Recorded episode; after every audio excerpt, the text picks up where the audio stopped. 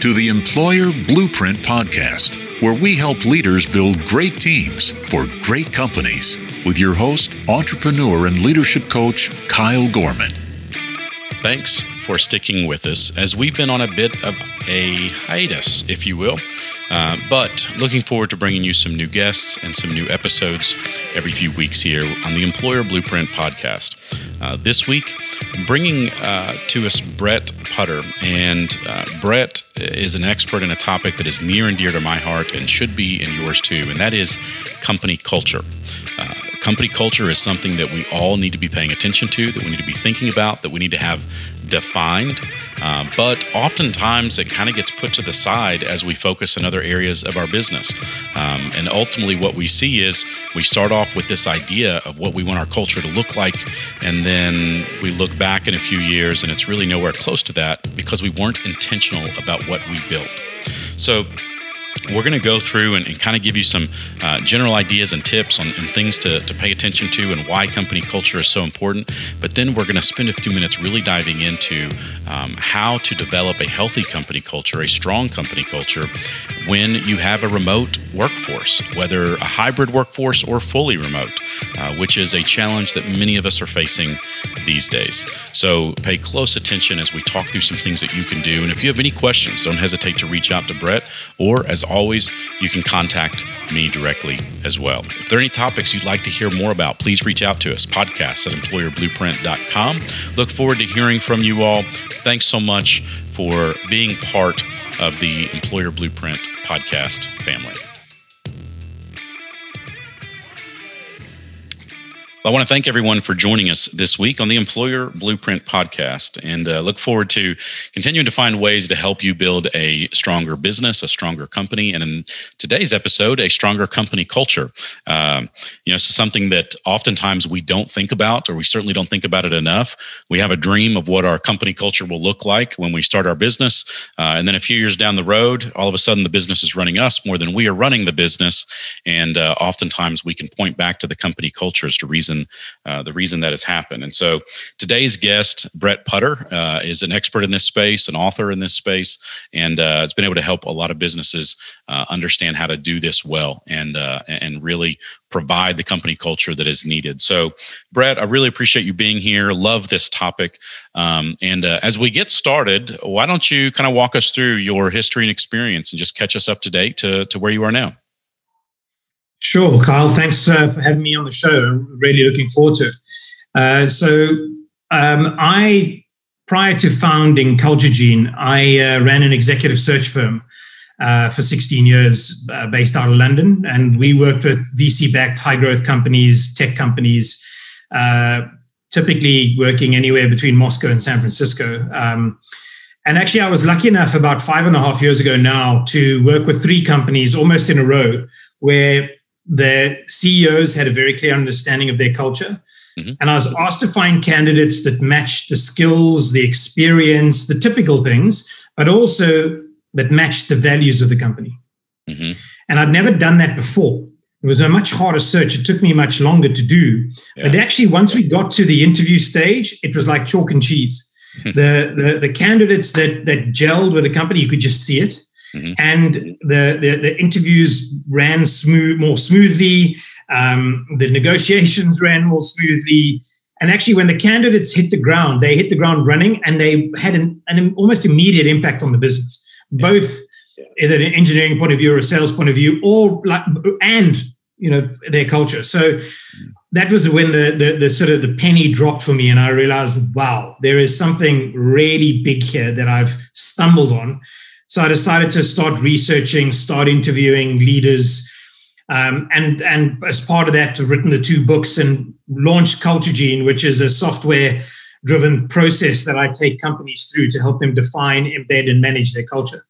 Yeah, yeah.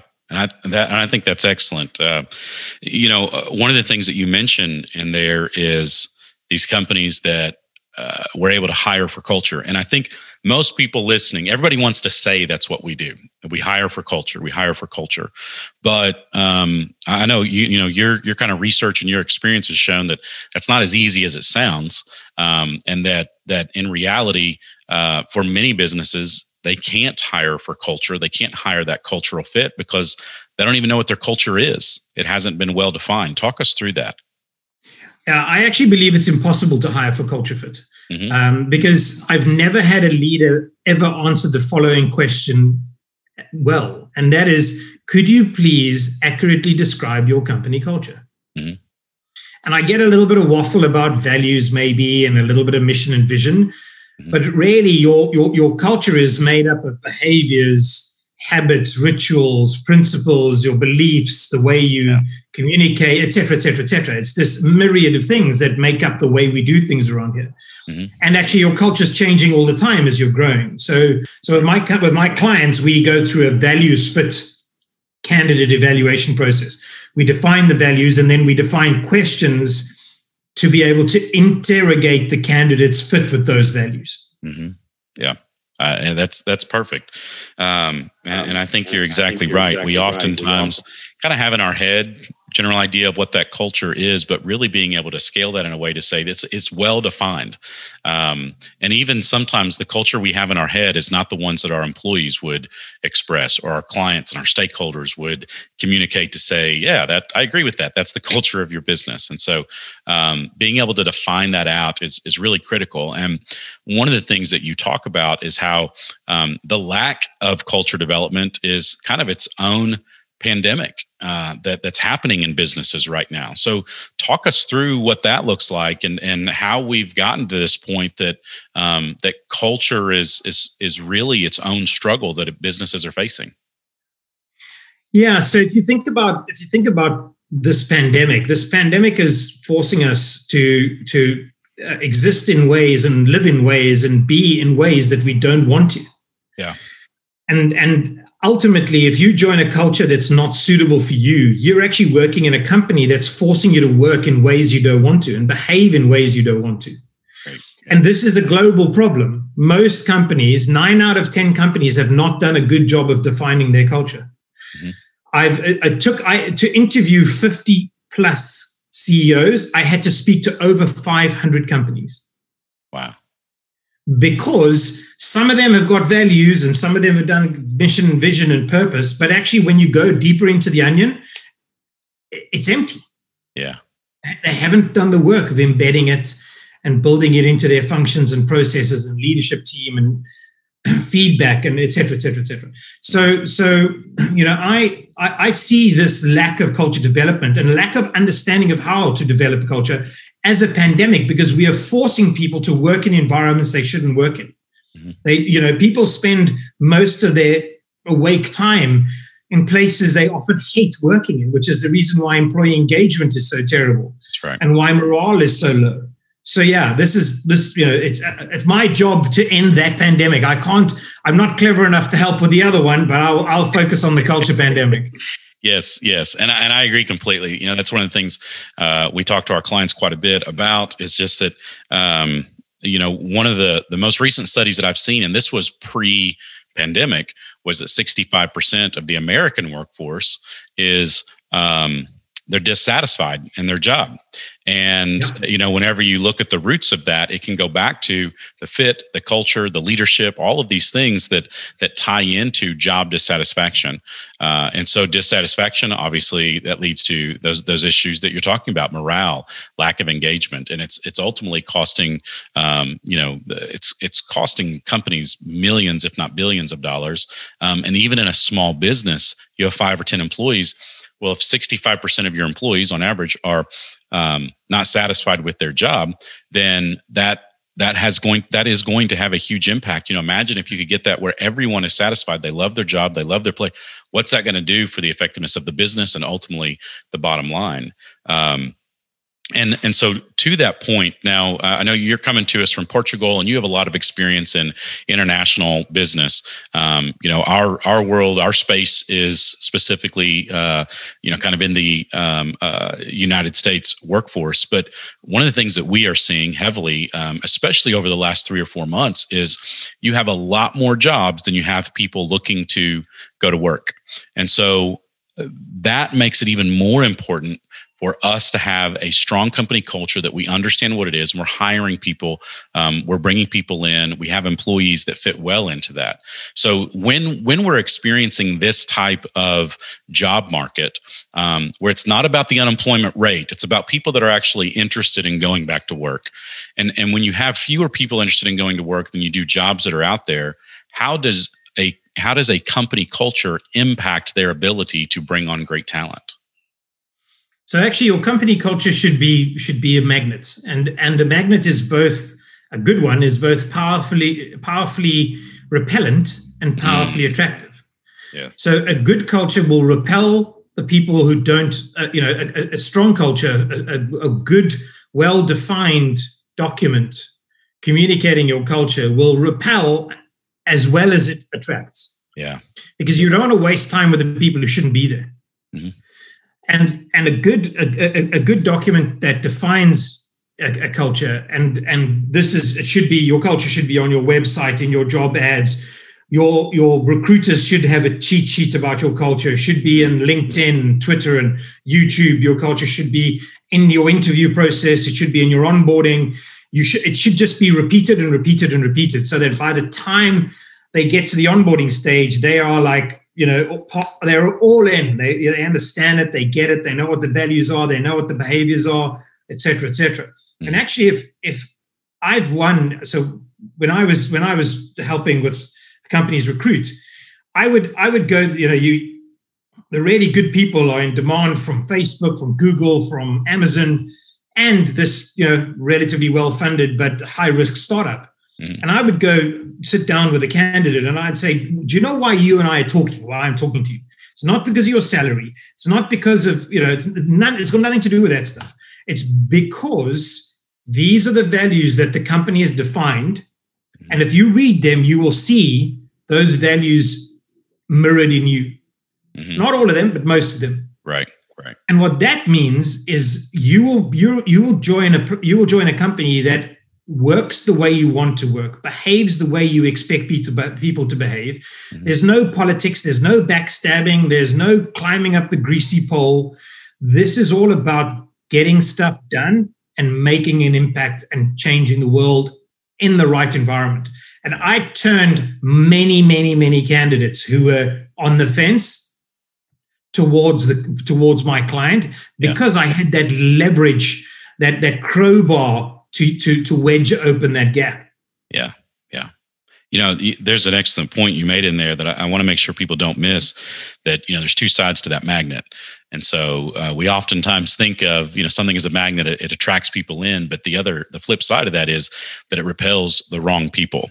And a a solid, well defined, um, well lived out company culture will do exactly that. And you want to. I, I think that that may be one of the mistakes that a lot of businesses make. When they want to verbally define their company culture they try to do so in a way that's so uh, you know politically correct uh, so inclusive that we say oh you know this is a great environment. Everyone should want to work here.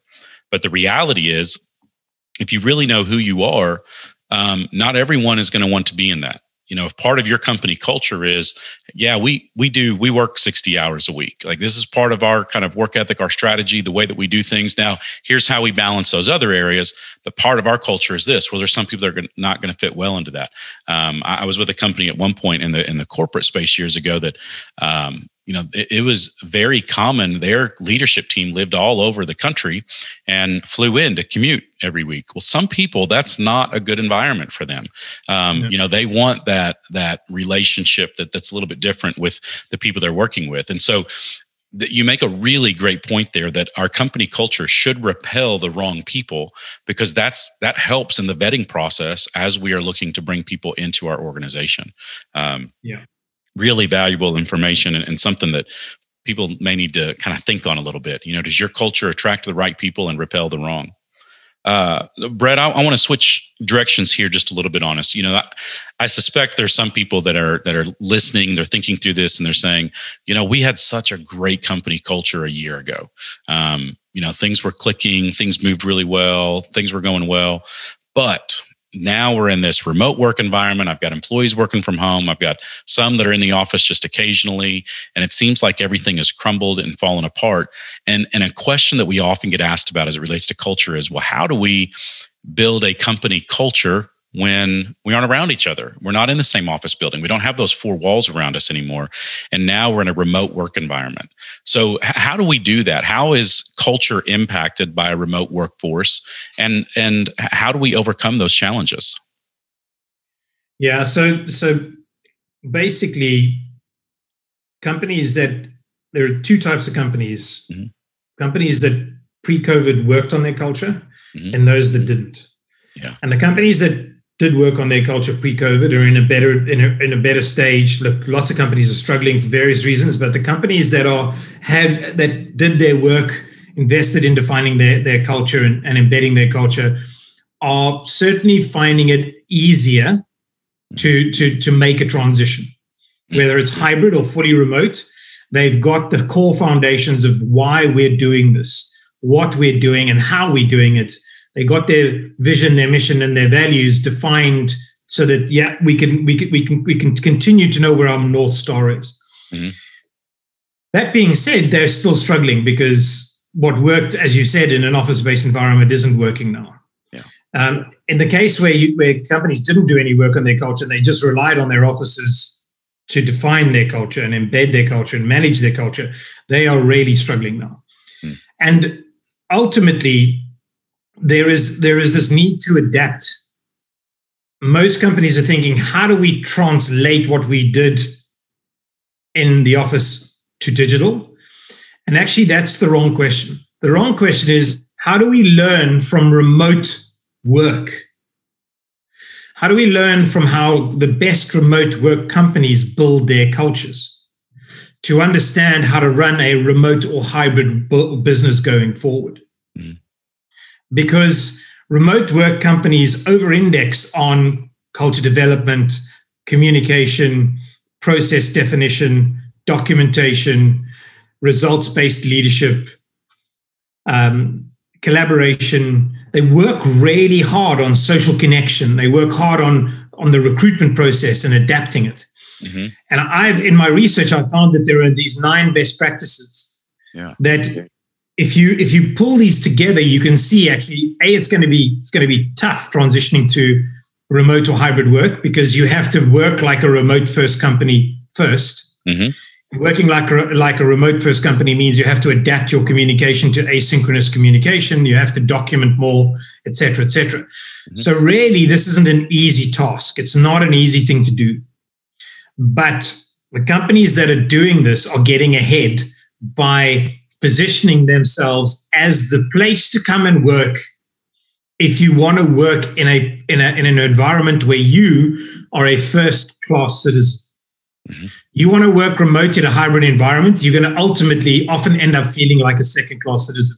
Yeah. You're going to feel like you're not included in decisions. You don't experience work the same way. And so, what are some steps that we may be able to put in place uh, to help with that? Because I would say some people are already experiencing that, and they say, "Yeah, I've I've noticed that some of my employees that are working from home are a little less engaged. They they seem to be less involved. I can tell their frustration whenever we announce a new initiative or a new plan. What are some things that that we need to be putting in place um, to help improve the communication, to help improve those decision making processes, and um, what, what do we need to be doing? Where's the first place to start? Now, this isn't an easy. I actually I recommend the first place to start is to take the nine these nine best practices of remote work and evaluate your company against them. So, mm-hmm. so currently, how much of our communication is synchronous versus asynchronous? Mm-hmm. And if you look at remote work companies, ninety percent of their communication is asynchronous. Wow. So, how do we move from synchronous to asynchronous? Mm-hmm. How do we get people to move from a right a speak first mentality to a write first mentality? Mm-hmm. And then you look at um, uh, social connection. What are we doing that to make sure that we are creating micro communities in our in our in our company? Yeah. Around the red wine lovers appreciation or society, or dog walkers, or parents, or mm-hmm. pizzas on Thursdays, or Dungeons and Dragons, whatever it is. Right. You know, create and and how are we as leaders pushing that responsibility down onto the company? mm-hmm. Because you as a leader do not want to be responsible for the social element. You just want to sponsor it, participate in it. I see a lot of companies that leadership says, yeah, you know, don't do that. That's great. But the leader doesn't go to the social, That's you right. know, engagement initiative, which means they don't, you know, people don't think it's relevant, so nobody goes, or it's half half-hearted, etc. So, right. You know, it's it's looking at these nine best practices and going, how are we doing against these, and and so where are the low-hanging fruit? What can we do that'll change the game up quickly, and what's going to take longer to to implement? Mm-hmm. Asynchronous communication is not easy. Yeah, you know, that's that's literally step by step by step building that capability into the organization. Mm-hmm. Yeah. You, then there was something you mentioned in there too, um, you know, about those leaders participating. It's something that I, I, I, talk about when I kind of walk through some keys or some pillars around leadership. Good quality leadership is um, is the sociability aspect, and I put it as like don't just uh, uh, don't just um, accept it, don't just allow it, but encourage it, participate in it, be involved in it. Um, you know and, and you make a great illustration there you know just to say yeah it's fine. Let's have this group that you know meets on friday afternoons to do this or let's let's create this kind of subculture of of, of people that um, you know are all dealing with the same challenge in life or in the same season of life whatever it is you know we, we've got one for parents or we've got a group for um, you know people that like to go to this pizza place on on fridays or whatever that case may be. But not just to allow it but to actually encourage it to be part of it to promote promote it, to participate in it. Um, because it shows that you really believe in it, that you, that you value this, that you think that it's important, and uh, and I think when we don't do that as leaders, it's it's so easy for the teams to recognize this is almost like checking a box. Like, yeah, you want us to be more social, you want us to know people, but this isn't a priority, and it doesn't matter. Um, it's so much better when we are involved in that when we're participating in it and people see this is something that's important to us. And um, I, have seen the cultures in which it is you know part of the culture to have uh, those those social events but the leaders aren't participating and it's amazing how um, how how much less effective those things are. And partially because they can easily turn into gripe sessions about the business um, as opposed to hey this is a healthy way for us to get together and, and build each other up. And so i agree with that um, wholeheartedly. I think it's so important that of something that we need to be doing. You you mentioned also um, you know better documentation that that whenever we're in this remote environment documenting what's happening and and um, and I, I, think that plays along into the communication piece of people being aware and staying up to date and knowing what's happening. But um, how do we give us some examples of what are some things that we need to be documenting? What does that look like? And how do we put a process like that in place uh, to improve the culture for our remote workers? Yeah so the you must remember that your people need as much visibility into their colleagues' work mm-hmm. as they would previously have had in an office where they could meet up, listen in to the conversation, or chat over lunch or have a beer. And the only way to do this in a hybrid or remote setting is through documentation. So ultimately, everything should be documented, but that's trying to feed somebody a whole chicken. Uh, they yeah. choke. Um, so, so really, what you have got to remember is good documentation enables a stronger, more informed, more trusting, and more connected team. And the best documentation examples I've seen are where a, a, a document has an owner. Mm-hmm. In other words, I will write a document because I own that document, and it's an important process or an important document for me. I'm the only person responsible for this document. I may have, I may give other people responsibility, but I am the prime response person responsible for the document. Yeah. Secondly, what's the audience for the document? Is it internal? Is it team? Is it project? Is it external customers? Is it the whole web? Mm-hmm. Thirdly, what's the cadence of updates, if any? Is this a once-off document where it's it, it's only relevant for the next three weeks because that's the project deadline? Mm-hmm. Or is it something that we need to to like an onboarding uh, a document which is going to change and adapt? Yeah. And what's the workflow for updating that document and what's the lifespan? And then lastly, how long does the document live? Who maintains it? Who updates it? And who's allowed to interact with it? Yeah. And the best example of this I can I can suggest to your listeners is, is GitLab. So GitLab's company manual is a work of absolute beauty. It is poetry in written digital form. Mm-hmm. Um, it is it is it is eight thousand one hundred pages. Wow! And every single one of those pages is a live working document mm-hmm. that is used on a regular basis. Mm-hmm. And if it's not used, they cut it. But the owner of the document wants it there because they need people to know this is their process or this is how they work. Yeah. So that's so documentation needs structure. And if you can give documentation structure and an owner, then you have a way forward. Yeah. And the more you can document, the better, because ultimately, if you have a, if you have a, a, a Zoom call, you and two other people have a Zoom call in a company of 150 people. How did the other 147 people find out about that? Right. Yeah, not an easy thing to uh, not an easy thing to get in place, but um, certainly critical to to make sure that we maintain that sense of culture and that that sense of unity and uh, uh, as an organization. Because what we don't want is just task takers that are working at home and you know kind of checking the boxes of getting things done. Um, well, Brad, th- this is all excellent. Uh, before we head out, a couple of things. Uh, one, I'd love for you to share a little bit more about Culture Gene and kind of what that is and what that looks like. And then also, um, how can our listeners get in touch? How can they learn more about uh, the resources that you have out there? Um, where can they find some more information about that? Cool. Well, so Culture Gene is is a essentially a culture development process that um, I've been working on for the last four years. Um, we use software that I started building 18 months ago. And basically, we their values, mission, and vision, mm-hmm. embed that into the leadership team, processes, policies, structures, and functions of the business. And then we help the company manage their culture so that once we leave the organization, they can get on with it and treat it like a function. Right. And so basically, that's a either a three month program or a twelve month program, um, and it's something that that is facilitated on a on a on a needs basis with the organization. Mm-hmm. And you know, we've got our clients range from schools to wealth management, um, banks to um, uh, tech companies to cyber companies to um, operations and maintenance businesses for solar system, solar panel systems. Very broad.